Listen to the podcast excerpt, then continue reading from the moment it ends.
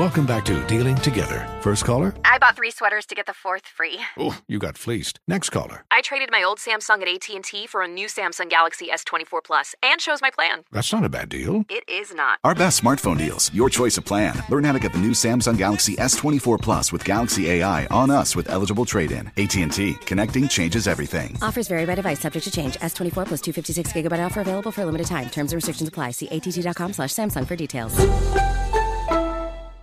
Scarpins Avenue. Small doses. Self-help from the hip. Small doses. We're talking that shit. Small doses. And keeping it real. Small doses. With me and Nana Seals. It's so funky. Welcome, everybody, to an episode of Small Doses, to a not depressing. I'm not going to say we've been having depressing episodes, Morgan, but you know, you know, it's it's it's a real thoughtful time uh in particular right now. So I've been really trying to do my due diligence of making sure that we are having very insightful conversations and I'm I'm throwing in humor where I can, but really just insightful conversations that are expanding our minds and you know just our considerations about things. And this conversation will be no different uh, but it's going to be in a different realm. You know we've been talking a lot about social justice. We've been like, talking a lot about black things um, just as that relates to social justice. We've been talking about you know politics. But today we're gonna talk tech. And um, so our guest today in Morgan DeBaun you know, Morgan, I so I met Morgan in 2000. Damn. It's been a time. Uh, I met Morgan Yeah. in 2016, which I feel like Blavity had just started to really permeate, right? Like Mhm. two years year- in. Right. Only because t- year two. and um Blavity, how would you define Blavity? Because I have my version, but I wonder if it's the same. Blavity is a house of brands and digital media company for Black millennials. We make That's Black word. things for Black people online and offline, and we try to make things that people like. Yes. The millennial part is the part, right? Because there is Yeah. definitely a different tone, a different focus and energy than per se brands like Essence or um, you know, Blossom, Bosset, Bo- except you know. Mhm. Bossip, Madame Noire, etc. Um, and I've been a fan of Blavity and just the quality of content that you guys create and the mindfulness um, around the content you create and the let me let the dog out real quick. Hold on. I was like, I was like, the dog is definitely waiting for you. And now they want you to follow them. Look at them. Your dog's with you right there. I know. I saw him Ah. literally run back in. Like he asked me to open the door and then was like, okay. So, um, and you all have expanded substantially since we first met. And originally it was just a website. And I heard you say, you know, we are multiple of brands on and off online, et cetera. And so I would love for you to just first start by telling us like why you felt like Blavity was necessary within the world of tech and within the online space because Yeah. they were black spaces, but what made Blavity so special? Yeah. So a little bit about me. I'm from St. Louis. Um, started my career in tech, working in Silicon Valley, working at a big tech company as a product manager. So we're gonna stop And- there because Okay. you didn't. You went from St. Louis to Silicon Valley in I one did. sentence, and and I know there was shit between there. So because I I've been to but I've been to St. Louis, and like I feel like that's a very that's like that's a very aspirational jump. yeah, I was a weirdo. I was a nerd, you know. So um, I call this time the revenge of the nerds. You know, the nerds are winning everywhere. And um, I have always been an entrepreneur. Like I've always been somebody who like was a hustler, always like I traded in the stock market when I was 13. Oh wow. Um, I was played chess professionally. Like I had a chess coach. I did like chess Oh. stretches. Like you know, Chess if you look up old pictures of me, you're like, oh yeah, she was a nerd. right. You know what I mean? I relate. I relate. I relate. I relate. Glasses, braces. I was gonna say we that. found our way. We found our way. We found our way because the Shout out to a glasses. stylist. Okay.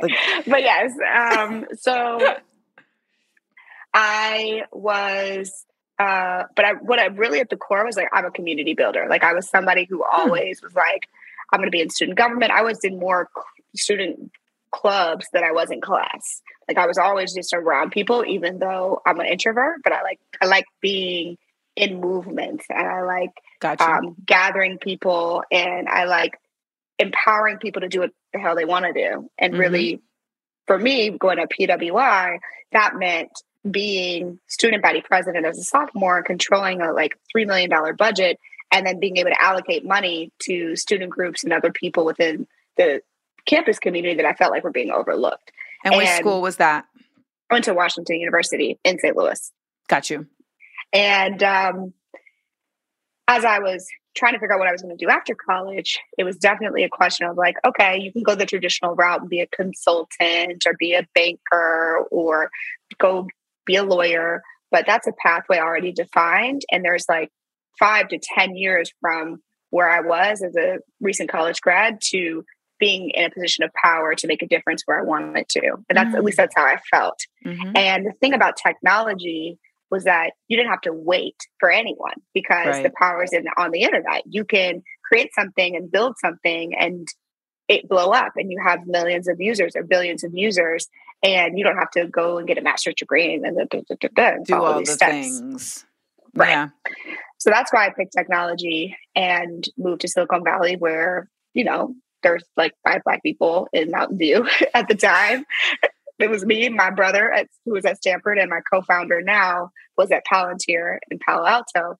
And um, but I loved the business of building things at scale and innovation. I loved learning about how all these companies, Facebook, Google, TurboTax, how they made things that we all used every single day that changed how we interact with the world. And Mm. The part that was pissing me off, the part that I was annoyed with and frustrated with, was that nobody looked like us and they didn't Right. ever think about us as target users. We were never the people they were doing research studies with. We were never the avatar, the persona. Jermaine never made it to the whiteboard. You know what I'm Right. saying? Right. Right. And and what are Why companies- is that? I mean, I know my reasoning, but like, do, what's their reasoning that they would have for that? There's a lot of bias in the reasoning. You know, your target customer is your ideal profile, your ideal customer, your, your ideal person who's going to go through what we call your happy pathway of your product, who's not going to hit any bumps. You design for that person. Well, why would you design for Jamal? Right. You don't even know Jamal. I was gonna say you don't even know Jamal. You know what Okay. I'm saying? Yeah. Um, and so once you see that, that, oh shit, y'all aren't putting these products in Spanish, despite the fact that most people who should be using your product speak Spanish as the first language, but you don't, right? Once you start pointing these things out and seeing this and then seeing the friction and the responses that you get, and again, I'm talking 10 years ago, we've made some progress Okay. in the in the tech space, but not that much progress, but some progress. Um, but back then, people were like, "Girl, we don't need these products in Spanish. What are you talking about?" I'm like, "Well, like maybe you do. It's a financial services app for filing your taxes." Um, and I could have chosen to spend my whole life fighting people and doing that conversation over Mm. and over and over again. And I was 24 by then. So I'm like, man, I can already project my future if I stay here. Or I can take the roadmap, I can take the principles, I can take the framework and apply it to us, to our community, to our consumers, and put Jamal in the avatar next to Warren and next to Cynthia and next to Amanda. And I can say, all right, she went to Howard. How do we design for her? He lives in Brooklyn. How do I design for him? This person's over here. They're doing this. How do I design for them? Right. And so Blavity at our, our core is a company where we always put the Black consumer, Black audience, Black Mm. reader, Black creative, Black uh, client, etc., first and design for us. And that is why we've been able to emotionally connect with our content. You know, when you go on our Blavity Instagram, you're going to laugh. You know, because that's what you want to do on Instagram. You want to laugh, you want to think, you want to share. You know, the content on our Instagram is not going to be the same content on your our website. Because when you go on our website, you weren't necessarily trying to laugh. You were trying to find information. Information. Yeah. So but that's what it means to think like someone in tech. It's to design an experience that makes sense. Is it? I'm going to throw something out there and you tell me if I'm right. I if black people are not intrinsically involved in tech, we will continue to be left behind because tech is continually moving forward and being led by folks who already have more access than us. A hundred percent, which is why my second mission after building Blavity was to build Afrotech, which Okay. is the biggest Black tech conference, the biggest Black tech community to onboard more Black people into technology roles and also more companies to get venture backed, be venture backable startups to raise venture funding and to be able to get to the next level in their business and hire people and do the things. Because to your point, we do need to participate in the ecosystem. We cannot just say, oh man, that's a bummer, and like go work at Target corporate. No, Right. I'm going to, and Target's an Afrotech client, so I say that knowing that they But it's a choice. But it's a You know, choice. it's a But that's a choice. You know what I'm saying? I need you to go work at Coinbase. I need you to go work at uh, Twitch. I need you to go work at YouTube because you behind the scenes we're arguing about algorithms Mm. that show our content. Right behind the scenes, we're talking about safety. You know, people feeling safe on Twitter. One of my girlfriends built the uh, Spaces room on Twitter. Black Oh, woman. dope. You know what I'm saying? If she had not built it, she's the kind of person who's going to ask the questions about, okay, well, how do you block somebody? How do you create safety in audio? How do you create, right? Because she's a black woman, she's going to bring that to the forefront. But if she's not in that room, Right. then we wind up with products that don't make any sense. Like when Clubhouse first started, a lot of black people were like, mm, this is giving unsafe. Why were they feeling that way? I never got on Clubhouse because I just, you know what? Actually, that's why I, I never got. I was like, nah, I'm not trying to be attacked today. no, I'm. I'm not trying to be attacked. I was like, you know what? People already will go the distance to try to attack me. So if it's made even easier for them, I, I'm good. yeah, they have a lot of safety features now, and they have an incredible diverse team now. And there's black people on their cap table, meaning there's black angel investors who are invested in them. So, but this is because we now have power in some of these spaces Yes. to start pushing these things forward. And part of it is because we've chosen to participate and be owners in these spaces. So my financial planner, which again, we need to have, I need to do an episode around that. Actually, I need to have him on the show because these are spaces that I feel like black folks we look at and sometimes it's like in an ivory tower like I don't even know what to do with a financial planner, right? Or we think Like, I don't make enough money. trust? Yes, exactly. And so in working with him and shout out to JLS who connected us, um, he's taught me so much and one of the things he was telling me was like, okay, we need to invest in places that need our voices, even if they don't think they need our voices. And one of the examples was Microsoft, because he was mm-hmm. like, he and some other, you know, folks that are wealthy, they invested in Microsoft, and Microsoft has face recognition technology that police are using, et cetera. And he was like, this technology is very faulty and it has incredibly, uh, it, it can have incredibly adverse effects on our community and it has That's done right. so. And he was like, but we were able to basically, it's, I think it's called like work our shares or something like that. And Mm. because there was enough of them that were shareholders in Microsoft, they were able to be able to push the conversation around That's right. technology and saying like, no, this needs to be addressed, and we have shares, and these shares need to be acknowledged as Yeah. part of the way that this mm-hmm. technology is dealt with. But those are spaces that I feel like we just they seem so niche and i've been really working hard morgan to try and and i feel like Blavity does this too to just try and really push the envelope of where black folks are considering our spaces to be because i think Yeah. tech is one of Technology those spaces is our space though. yes Like think about Black Planet. Think about how revolutionary Black Planet was. Mm. Do you know what I'm saying? Like but we even just black coding. innovation we're innovators But think about Off Black top. Planet. We were, or your MySpace page. If you had a marquee that, that was going across, you coded that. That was HTML. i don't understand how i used to know how to code But that's what I'm saying. So, like, you're actually, we could have and should have been much further along because we were all back there like, oh, I'm gonna get this blink, blink, blink. right? Yes. I'm gonna figure out how to make this marquee. and but at some point we didn't think that that was a career track. At some point we didn't understand that that was a place Mm. for us to continue to build into an occupation.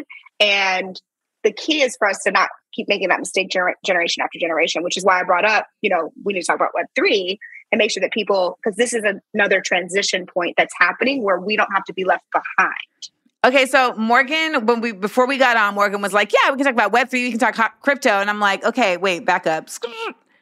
I didn't even know there was a Web two, so I don't even know how we got to Web three. So, can you please help us? Because I know there's people that are in their car right now that were like, "What? What? What? What was? What, what was Web one? Um, Al Gore's internet."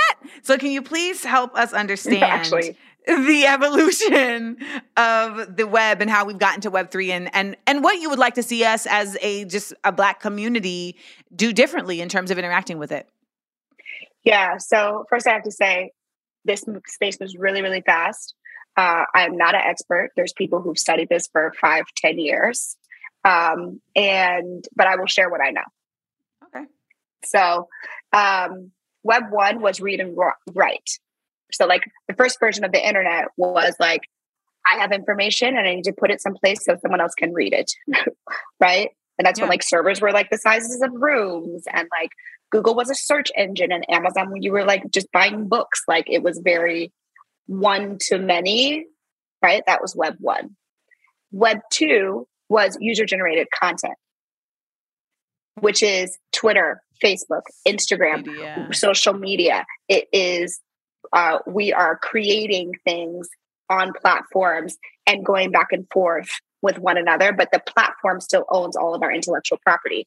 You post a tweet, Twitter owns it, right?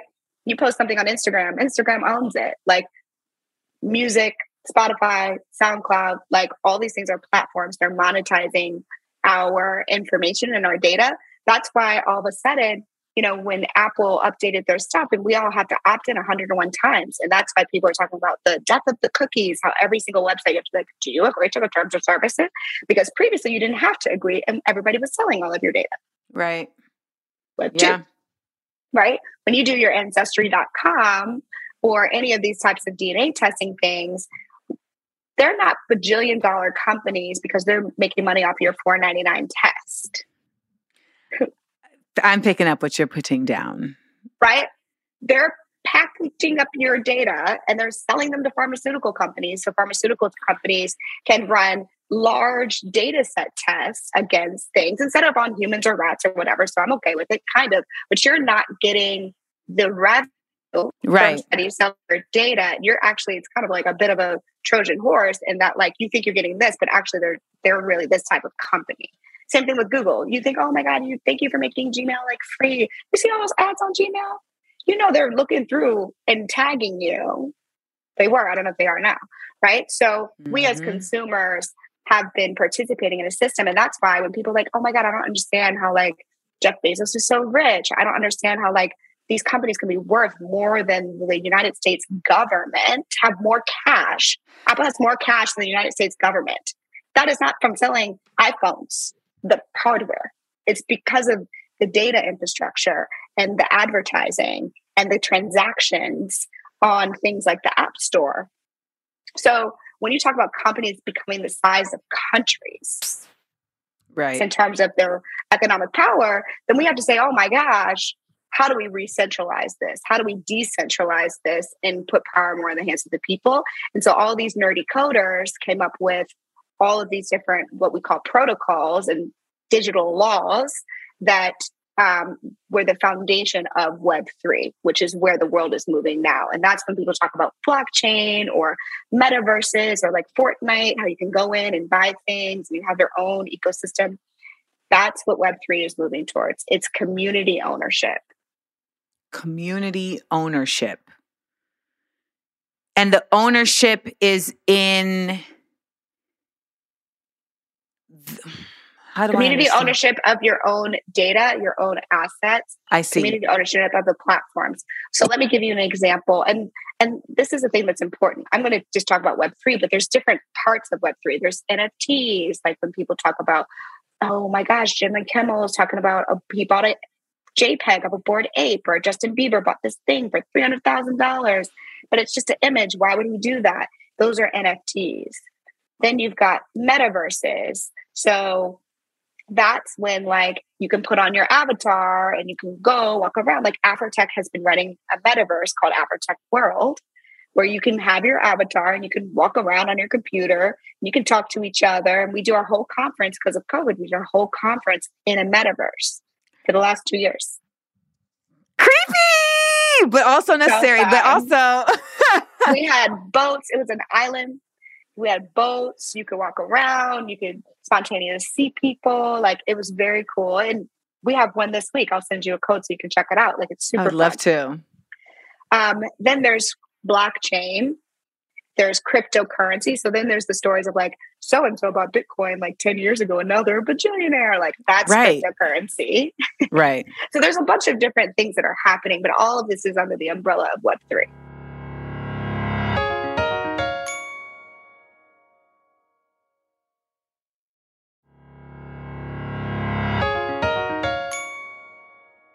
And so when it comes to cryptocurrency, you know, I think a lot of us consider it to just be for folks that are in this like very elevated, nerdy space. But would you say that it is going to be far more mainstream than it really is now?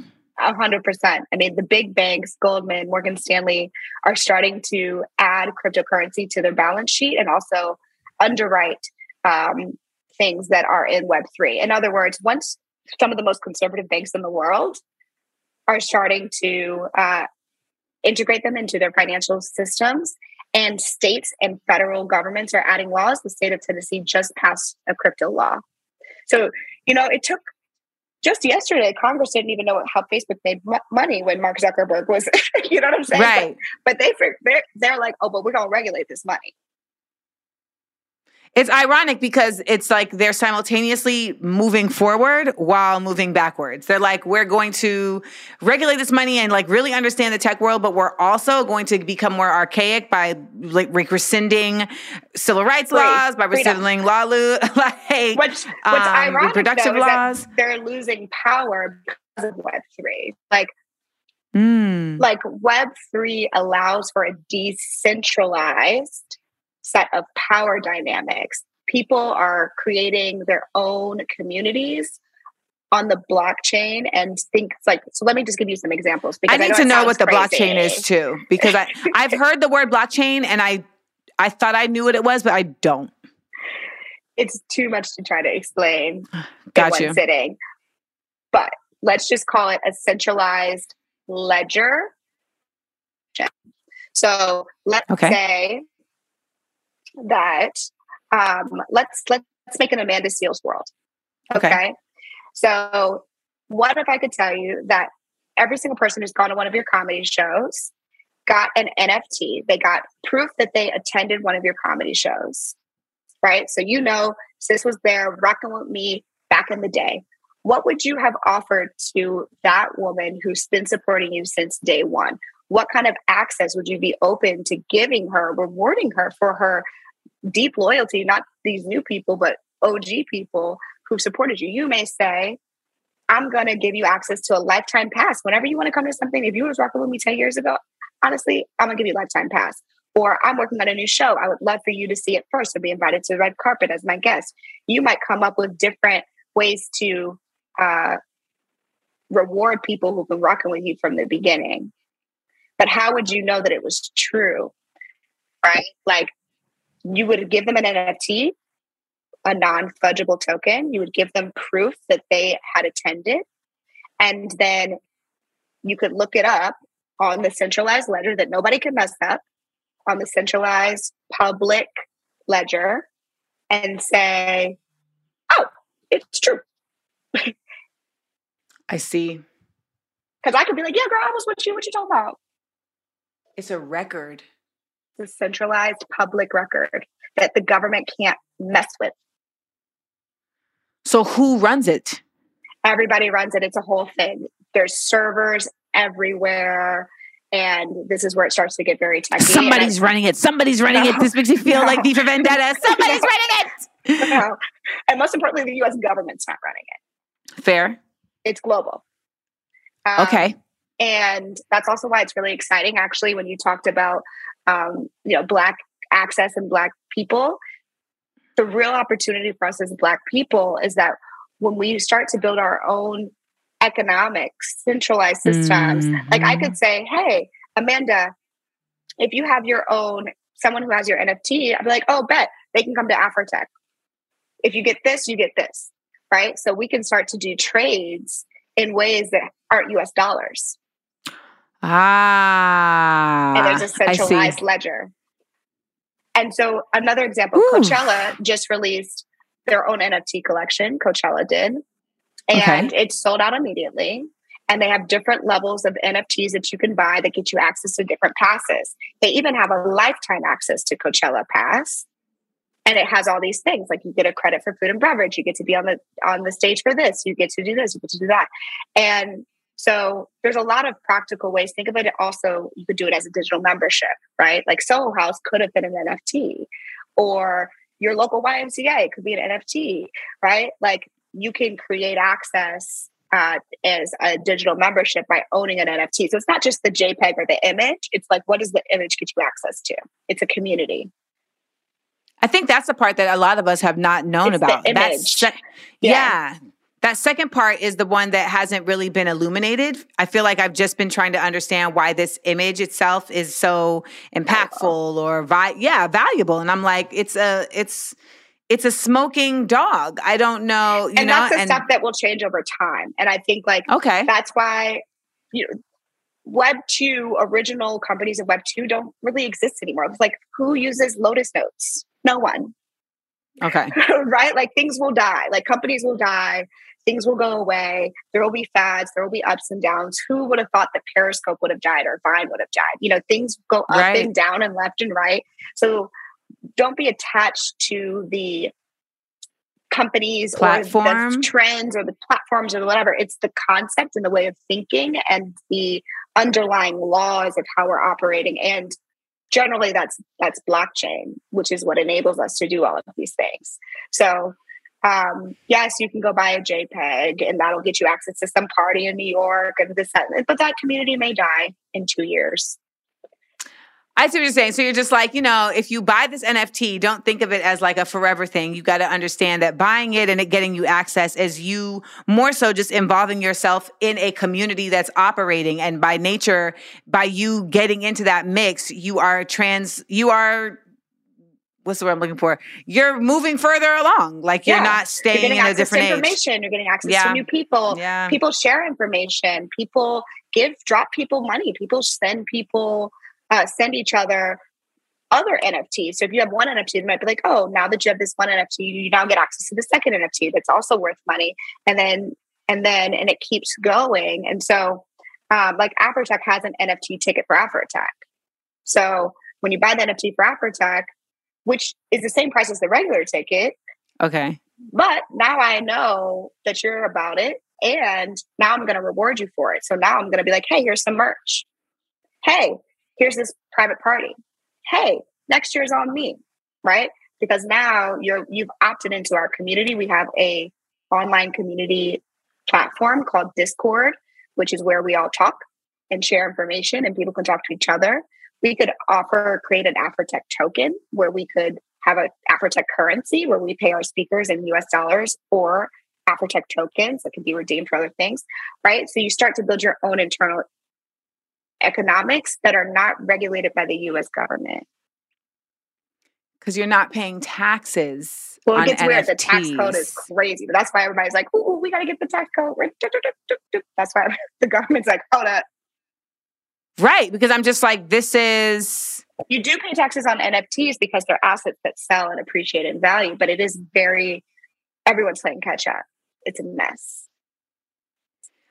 I mean, even in this short conversation, I'm beginning to understand this way differently. And I think that is it fair to say well yeah it is because you were saying that you know things change so rapidly like right now this is the way nfts are being the most effective and the way they're being utilized but we're going to see that shift as with anything but as the government becomes more aware and tries to weasel Yeah. its way in to regulate et cetera et cetera And my request of Black people is that we participate because it will evolve and move by the people who are involved and move it. It's just like a political campaign. We must ask the questions to the candidates. We must participate in early voting so that they know that we're watching and Mhm. they're responding. So if if Republicans or Democrats or conservatives or progressives, you know, if we just let conservatives run a whole thing and progressives don't ask questions, you're going to go far to the right right. Right. Yeah, go this way, go in front of the right.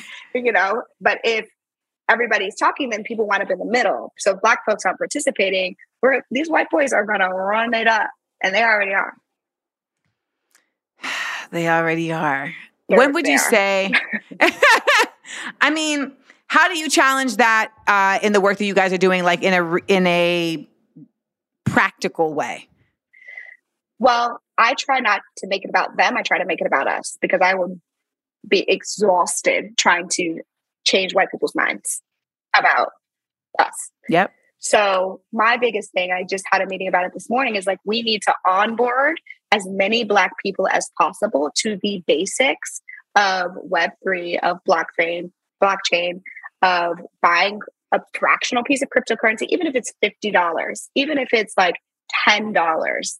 Um, being creators in the space and actually knowing how to do that. So to me, my mission and Blavity's mission and Afrotech's mission is to be as as we're learning, share. Let's not wait till we're perfect. Let's not wait till, you know, 10 years from now when I have a PhD. Like we need to, we don't have time to wait. We're already behind.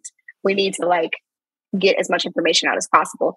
And simultaneously, we need to work with these tech companies to make sure that they continue to have diverse employees mm-hmm. so that as they're building these platforms, they're building these tools, they're coming up with the future. You know, Instagram is not the future, right? It's on its way out, not its way in, right? So Right. the companies that are on their way in, we need to make sure we are early employees of those companies. yes yes um is there so when you talk about like onboarding what does that look like is that just continuing to create uh is that just continuing to share information through the Blavity channels? Is that yeah. So that would be everyone on this podcast going and doing their own research. Like Yep. literally like spending time on YouTube. There's so many incredible YouTube channels. Um, there's a podcast called Bankless. There's a lot of really great conversations that you can just passively listen to so you get used to the vocabulary because it is a vocabulary, just like anything else. Yes, I mean you're using words even like venture. I was like, I'm not sure folks even know what venture means. You know, we had Arlan Hamilton on the show, Yeah. uh, and so Arlan, you know, definitely. So if you guys have not listened to side effects of being, um, what was that episode? Side effects of being under estimated i think it was Yes. um, because arlan hamilton was just that she was like you know folks did not believe in me but i got it together and now i have a multi-million dollar venture fund and Mm-hmm. venture capitalism is people who make money investing in other people's ideas Yes, I Right? have raised $12.8 million in venture capital funding, and it is not so that people gave me all this money, but I'm going to give it back and then some, and that's even crazier.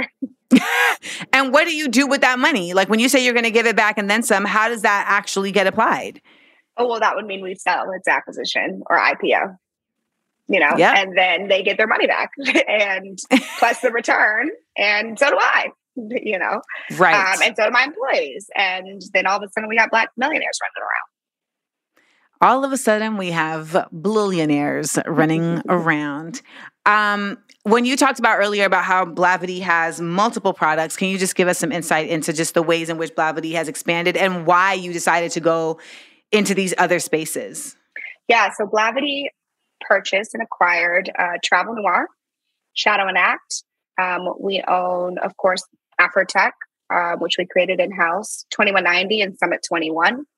Um, and we also have a ad network that's the largest Black ad network for uh, Black publishers, which includes, which means we run ad sales. Like when you go on this, their websites and you see ads, our team is running the ad technology and selling those advertisements on behalf of Black publishers like The Shade Room, Baller Alert, um, Hollywood Unlocked, uh, and a variety of other Black publishers. And the reason we do that is because we're stronger together when we go into these big agencies and we go to these big brands and we say, hey, you can't overlook us. You have to pay attention to us.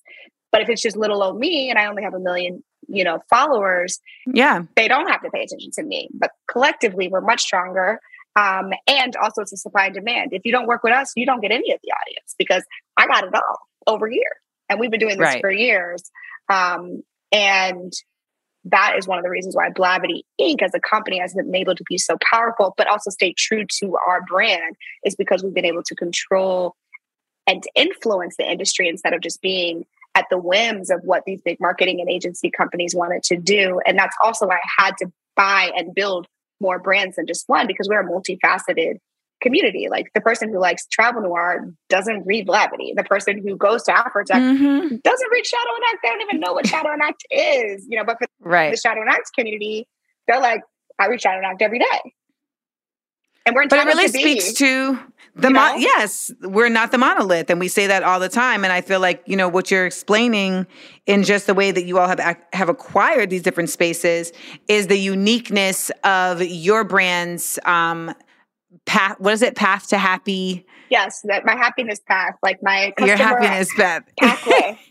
yes, the customer pathway. I mean, with Smart Funny and Black, like I've really tried to just get a better understanding of our audience in that way. And I think in the beginning, I was like, oh, I'm just doing a comedy show. But as it became more about community Mm-hmm. and more about just like who's actually coming to this show and what do they want Yeah. in coming to this show, it really has shifted. And then we, during the pandemic, so when you were talking about the metaverse, we did a version. Uh, I mean, um, when you were talking about Afro. Afrotech being meta, yes. we did like a version of that for Smart Funny and Black where you could go into like a pre-show that had like vendors Oh, yeah. and you Use could go yeah, we used Hopin and but then Hopin was doing too much. Yeah. Um So it's definitely and- not Web three, but it's closer. it's closer. I mean, it was I'll say this. I had never considered anything like that ever. Like I didn't even know that was possible that people could be in that space in multiple different ways. I guess that's what I mean. Like you could Right. be looking at vendors, but you could also be like doing one-on-one conversations Yeah. and you could also be listening to the DJ and like be in the room with the DJ we had spinning. And I was like, I think this is different. this Yeah, is feels moving not like a Zoom. yeah it, and that was the goal you know and that was the goal but i i'm also curious just you know you're not just a black person in tech you're a black woman in tech. Mm. and you know what has that been what has that experience been for you? And i'm not assuming that it's been a struggle but i'm just curious in terms of like you're on a team that started with two brothers and you. Mhm. you have a unique point of view that you're bringing to that conversation. So i would love to hear just more about like what your path and your space has been and what you want it to be. Well, you know, I think that being a Black woman in tech, being a Black founder, raising venture funding in a majority white venture funding world, people who are investing in these companies, is shit. You know, it's not necessarily Okay. easy. Like, I, I don't want to say like, yeah, like no, don't get punched in the face every day, like verbally or emotionally, right? Like, yeah, it's definitely difficult. Um, and it, I think it's difficult for any woman, Black woman in power, internally and externally within the own company. You know, there's certainly times where I'm like, you're disrespecting me because I'm a woman. You're disrespecting me because I'm a Black woman and you think we're friends. But if I was a white man, you wouldn't treat me like this. In the same way that VCs and investors, when you're evaluating my company, you're asking me 101 questions that I know you didn't ask Jimmy over here because you mm-hmm. don't either believe me that what I tell you is real, how much revenue we're doing, or how much our audience is engaged. You don't believe me. I don't get the benefit of the doubt, right? Yeah. And I also don't get to make mistakes. When I make mistakes, they hurt and they linger. And that, you know, like it doesn't, I don't bounce back as fast. I don't, right? And What's what's true. considered a mistake? Because so much of this is so willy nilly that I'm just like, how are we even considering things mistakes? let's say I miscalculated our cash flow and all of a sudden our revenue, our like our bank account looks low, right? We've got a lot of money coming in, but it's accounts receivable, right? So they haven't paid us yet. And we've got bills coming out. And let's say one of my investors looks at the bank account and says, Oh my gosh, you only have a million dollars left in the bank. We're running out of money. You're messing up. Right. And I'm like, well, you know, we're fine.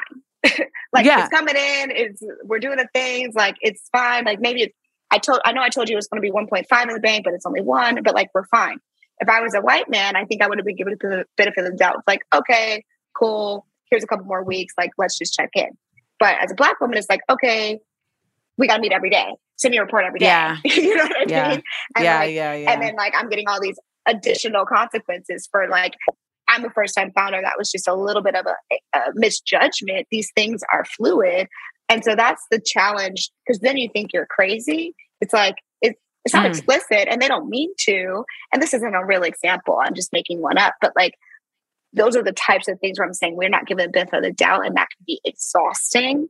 And so I, when I talk to my black female friends that are founders and entrepreneurs, we might have the same numbers as, as Susie, but we're tired. We're ready to get out. We're exhausted.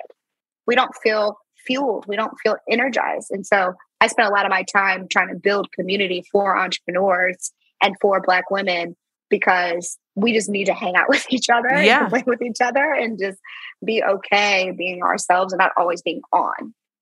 what keeps you in it?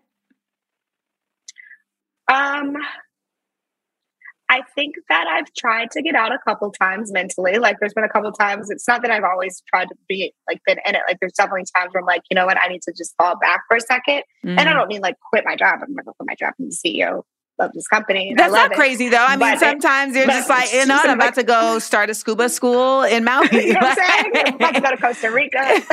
you know, but those are the times when I like talk to my co-founders and I literally be like, look, I need y'all to pick up a little bit over here because I need to fall back. All right. Or like I do need a vacation. Um, I moved, I left LA and I moved to Nashville, Tennessee. I left out of the rat race of LA because I was like, it's not sustainable for me here. Mm. I don't feel when I'm finished with work, I still feel tired. I don't feel Oh my god, I don't know anything ease. about that. I don't know anything about that. Right. And now I live in Nashville where nobody bothers me.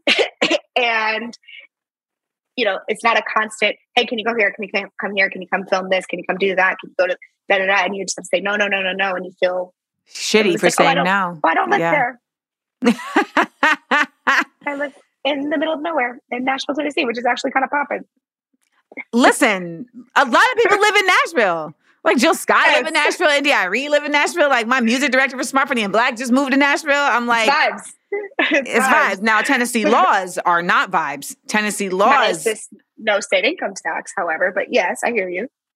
there's no state income tax in Tennessee. Interesting. I I mean, mean, it's Republican state. Right, that makes sense. It's a weird place though. I've been seeing a lot of just like random stuff that's coming out of Tennessee around just different bills that are getting introduced. And I'm like, you're looking really Florida, Tennessee.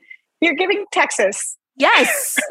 You're really getting a little willy nilly with it. And I don't like it. I don't like I it. don't like it either. I don't like it either. And yet I would rather be here and donate and be active Yeah, I hear and that. have the space to be active, yes. And the be like- energy.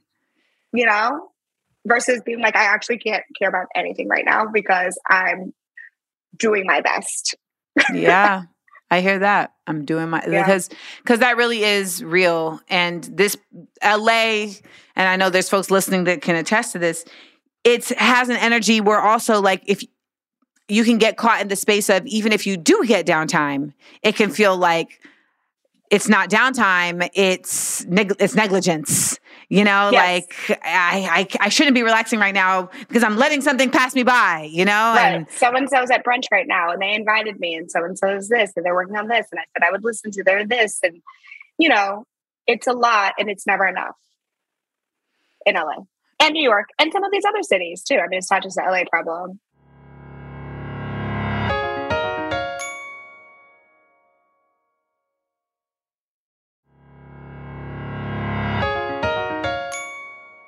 So do you see yourself like engaging in the metaverse? Like would do you like go in that mix? I feel like I'm too old. I just got a, a Oculus. Um, Meta, which is Facebook's new name, sent me one, and I was like, "Oh." and I was like, okay, I'm gonna put it on. and then I had so much fun. I was just in my room looking like a crazy person, just moving around. I was gonna send a video. But I had I had a lot of fun. Now I'm not going to be one of those people that just like sits on the Oculus and like just tunes out the world. But I do think it. I like get video games, um, and so I really think that there should be black metaverses. Like, what if literally you could just pop in your avatar and like me and you could actually just like hang out and walk around and play a video game together and like I think that building communities mm. in real life and off real and online actually will bring us closer together because you don't have the physical financial barrier of things and the, the distance right. barrier globally. And like, so I do think there's opportunities for good, but only if people like us decide to opt in and make the good things, or else it's going to just look more like white men making dumb things for themselves. Yeah, sounds about right. This is a yeah. this is a um, unrelated question, but related. Did you watch Queen's Gambit? Yeah. Did you like it as a chess champ? Obsessed. I was obsessed with it. Um, and I did similar things. Like I remember, I would make sure that my mom put rollers in my hair the night before my chess match because I knew that the cuter I looked, the more they would underestimate me and they would use their experimental like chess openings instead of the one their standard one, and then they would make mistakes and I would checkmate them. Ah.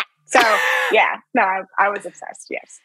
How much do you feel like your knowledge of chess has come to help you in your knowledge of handling business?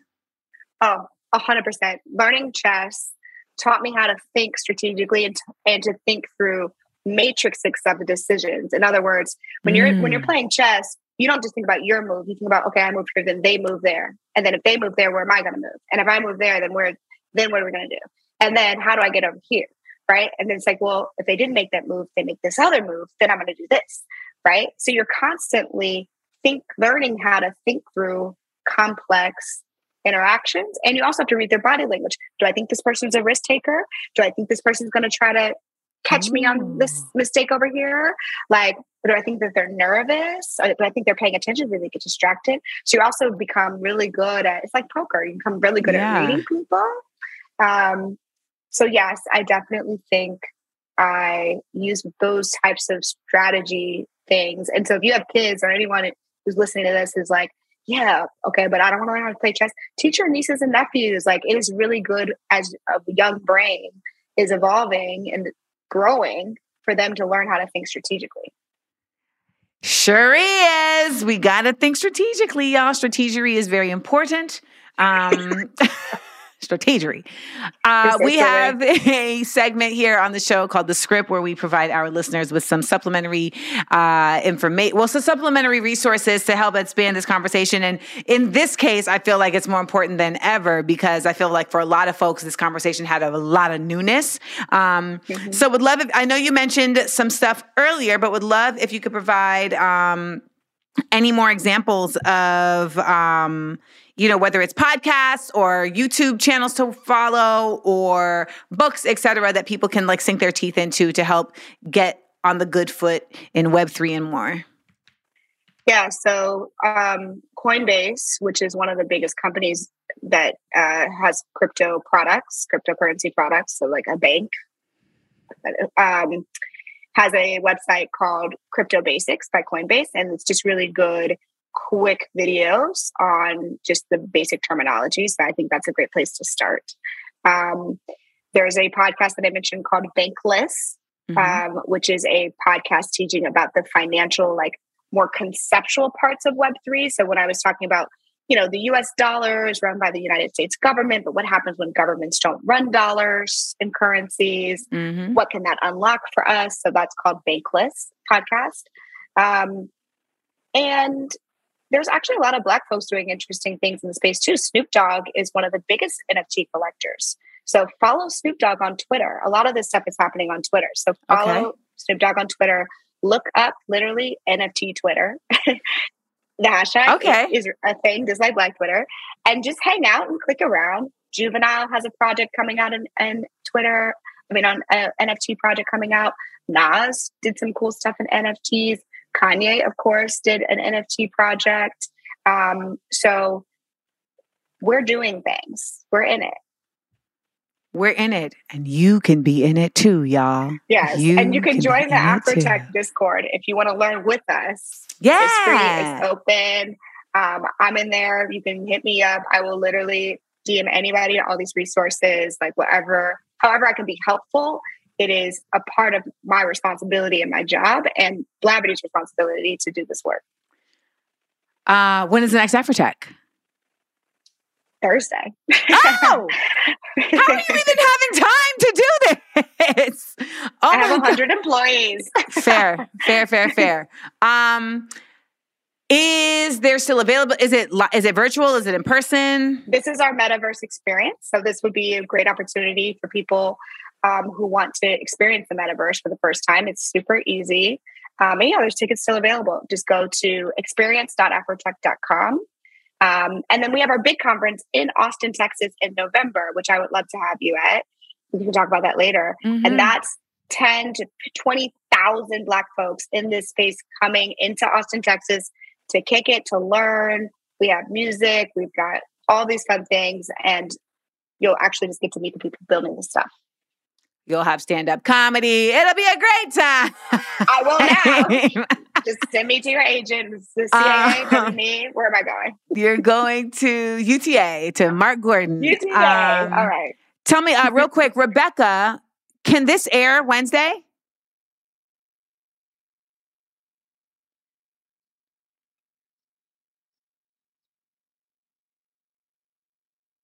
I would love to get this up so that people can join Afrotech like on the fly, if that's possible.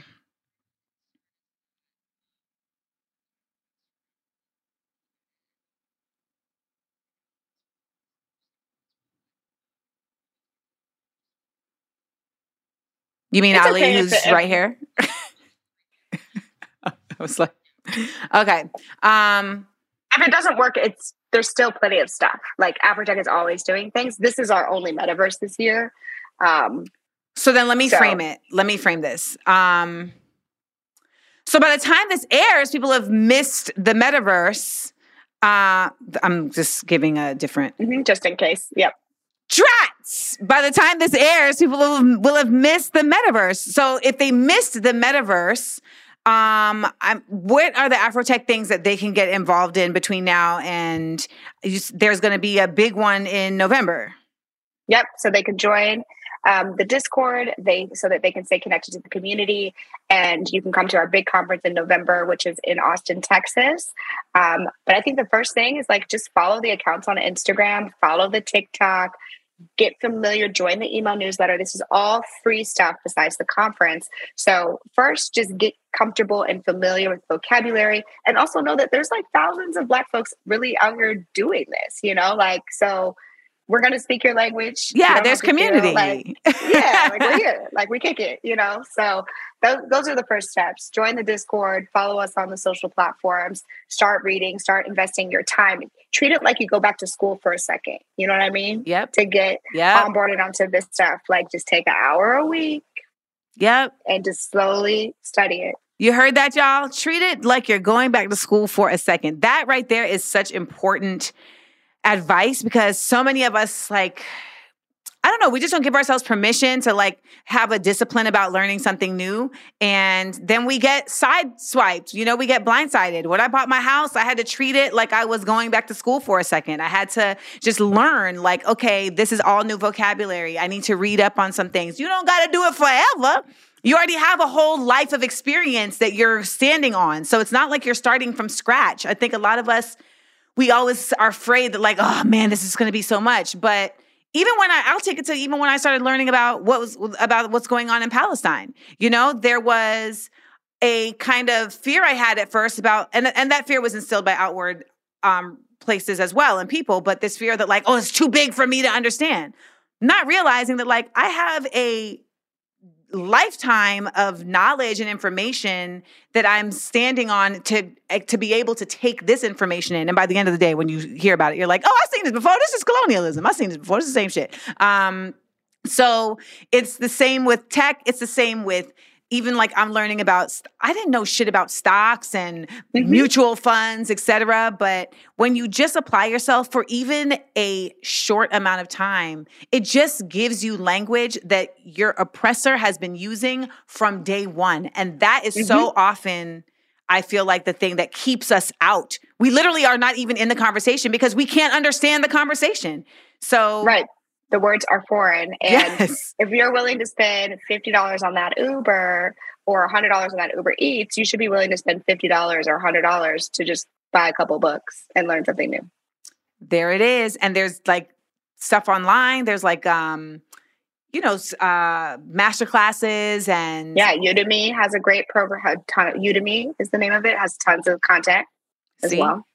So we're gonna get you there, y'all. And if you're following me on Patreon, we are also going to uh, have the script on Patreon. So if you miss any of these things, we'll have the script as well as some more added additional resources that you can look to because we're working on expanding the script to our Patreon and being able to provide you all like a lot more information, not just what's here on the podcast. Morgan, you so much. Morgan's always willing. Morgan is always giving herself to this black community. You come out of St. Louis, so I get it. You know, St. Louis is definitely a place of community. We know that Ferguson was not the beginning of that being the Mhm. case. And um, I love what you guys are doing at Blavity. We've worked together at Blavity before, and to see Blavity continue to grow and expand under the umbrella of we doing this for the black folks is just a beautiful thing. So we're gonna talk Afrotech November. We're gonna figure that out. And Let's uh you all get on Blavity, get on Discord, and let's let's get into this. There it is. Yeah. Slight Um, flex. I have 100 employees. Flex. Well, I was like- slight flex.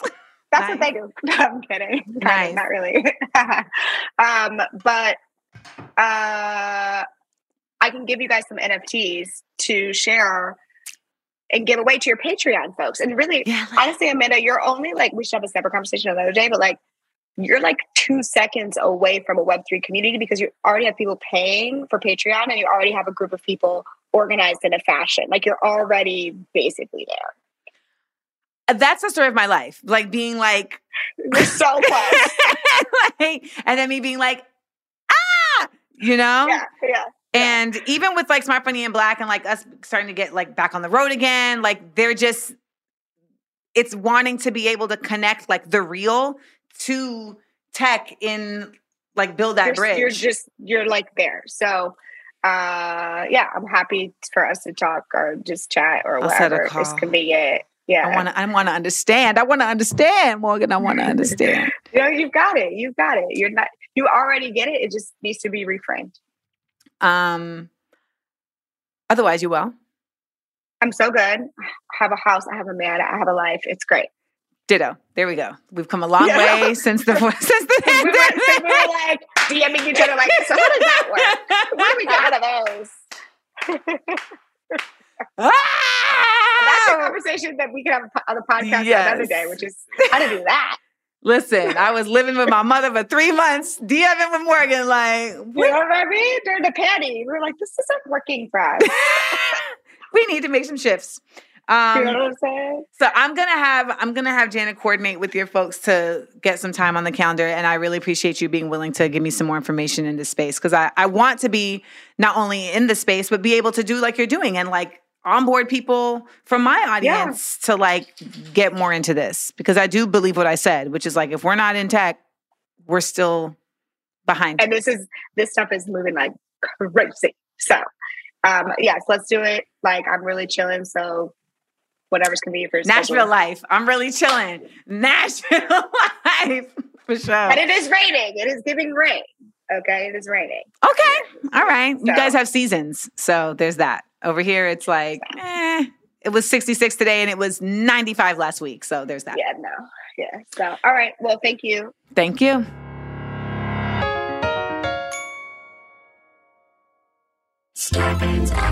a, podca- a podcast network.